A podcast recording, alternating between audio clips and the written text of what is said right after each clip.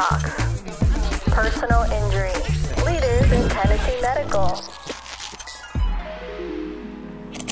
Hello, and welcome to Midtown Medical Talks. I'm Dana, and today we meet Dr. Mark Schwager, CEO of Midtown Medical Center. With over 20 plus medical facilities located throughout Alabama, Georgia, and Tennessee, he is known to be a powerhouse in the personal injury space. In this episode, we take a listen to a one on one interview for a Georgia based medical magazine, a publication coming this fall of 2020. Let's take a listen. All right, so good afternoon, Dr. Mark Schwager. Hey Dana, how are you? I'm good. This is, uh, we just want to get a little bit behind the scenes to get to know the man behind Regional Medical Group. So, few people realize that Regional Medical Group was founded after you suffered tremendous hardships in 2005 during Hurricane Katrina, making this successful venture your second act. What was it like coming to Georgia, starting all over again, only to build an even bigger practice than ever before? Well, of course, I went to Life Chiropractic College in the early 80s, the 1980s, here in Atlanta. So I've always had an affinity to Atlanta. And ironically, I had evacuated to Atlanta for Katrina, Oh, wow. only to never go back.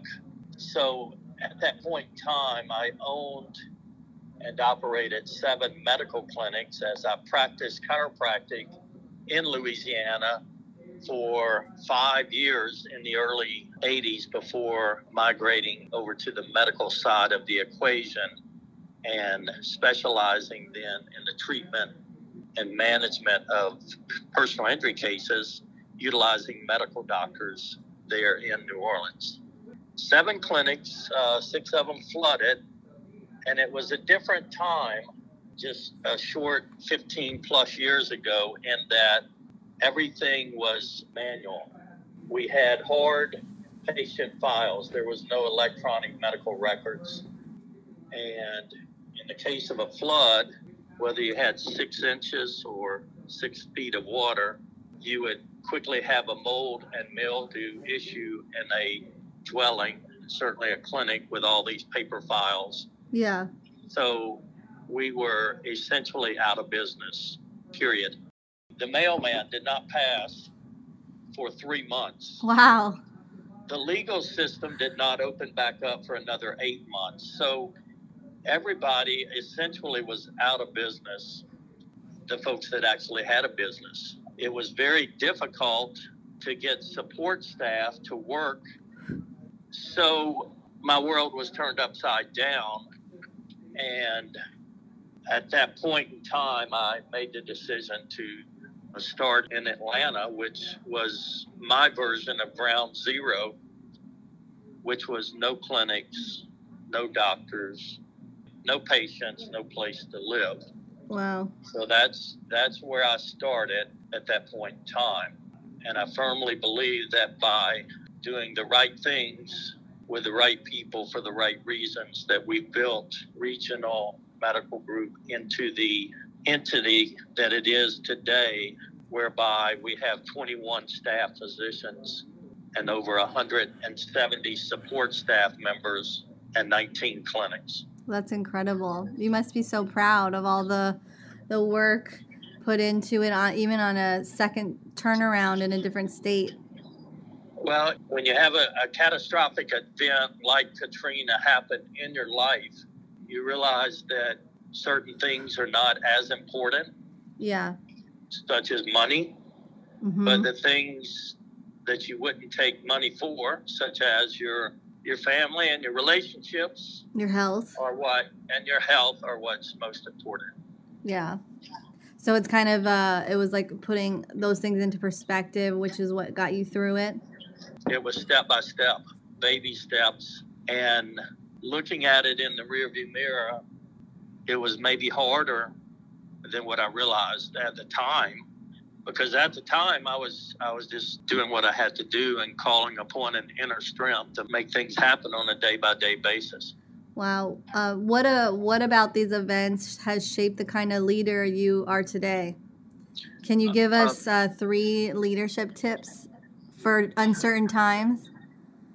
during times like this is when several things happen, and that is is that the strong get stronger.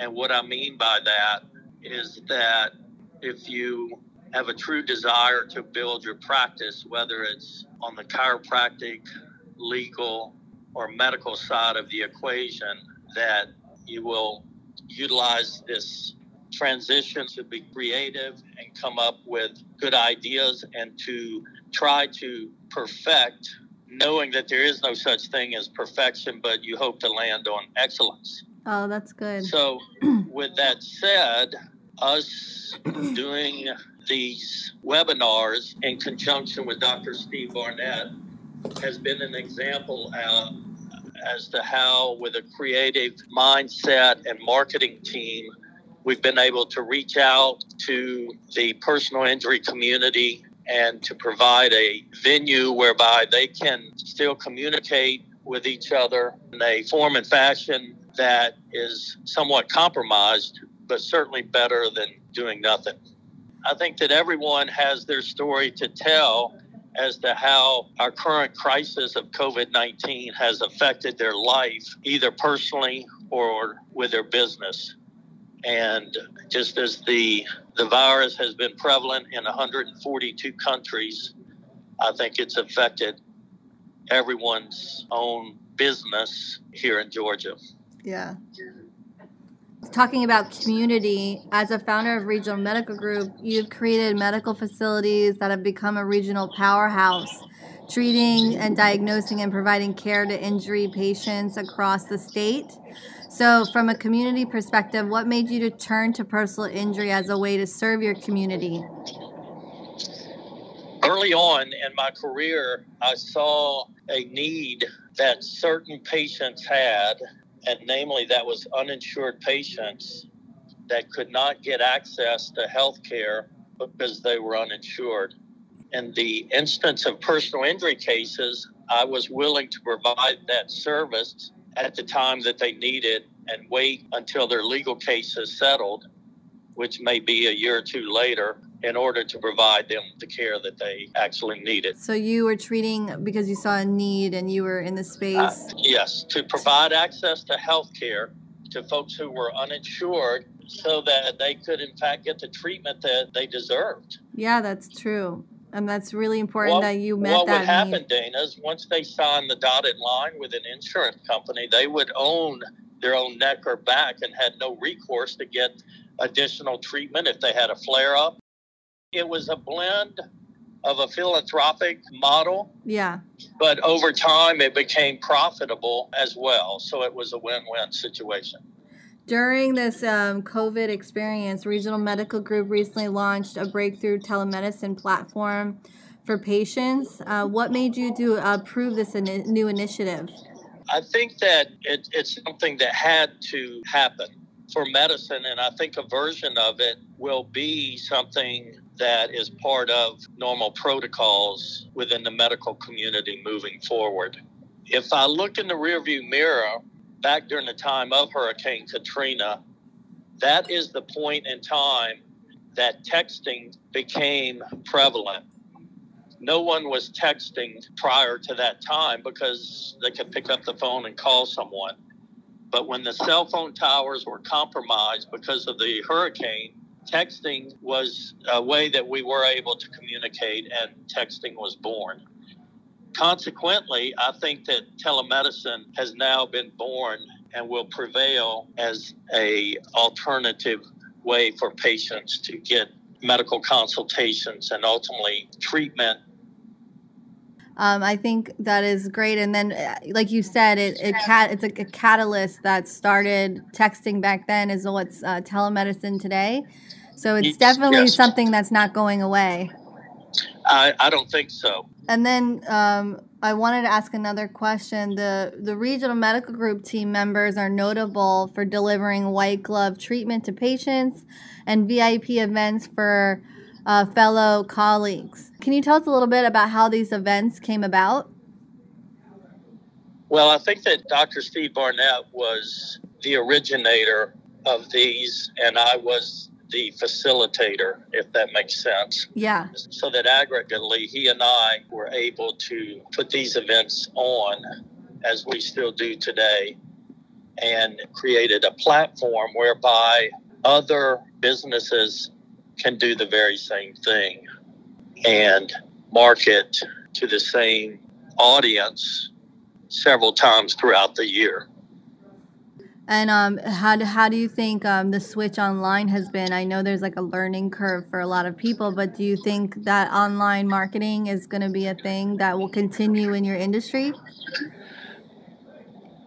I have to be honest and I say I hope not. I hope that we all get through the other side of this COVID 19 and we can get back to a, a life of normalcy and have hands on events because that truly is the best networking that can be done. Anything done through a Zoom meeting is secondary and somewhat compromised to face to face and actual handshakes. Yeah.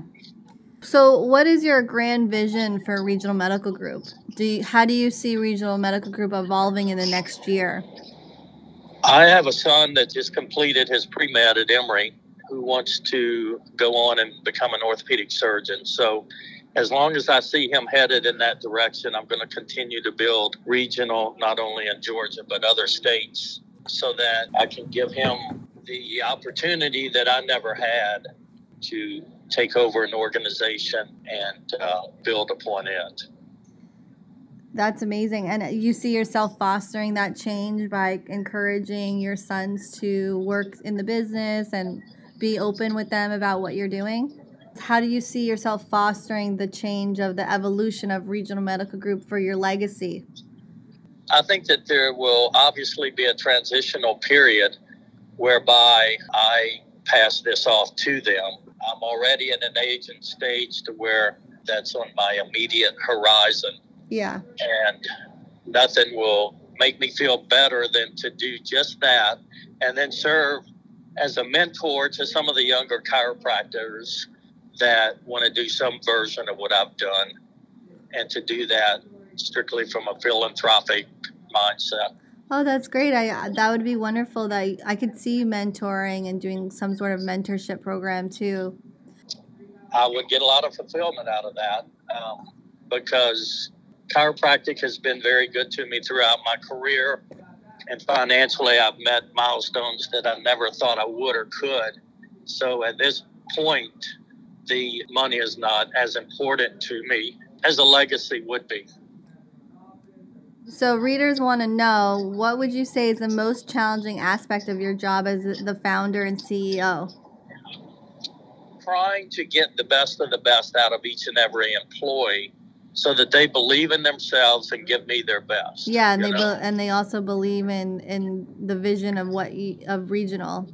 Yeah. To help people. And, and the advantage we're at is we're in a service industry to where you get fulfillment out of helping people. We're in the service industry. We're not selling um, daiquiris at a daiquiri stand. Yeah, exactly. It's it's, it's more more heart pressing to the heart.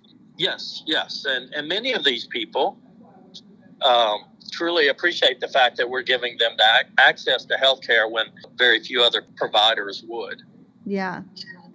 Um, so we have only two more questions. So I hear there's a future doctor in your family. Um, how do your kids play in a role in motivating you to get up every day and do it all over again? If I didn't have Chris teed up for med school, I would probably be winding down instead of growing yeah. at this point in my career. But nothing makes me feel better than to see them doing well themselves and laying the groundwork for them so that they can uh, hit the ground running. And um, the last question before we go um, What long term success advice can you give others that are seeking to build a legacy like you have today? Because of Katrina, I started out at ground zero, which is probably less than where every other chiropractor is out there, and there's there's no reason why they can't work hard just as I did and build something and build upon that. And and as the years go by, before they know it, they themselves have put together something they never thought they would or could. There is no easy way.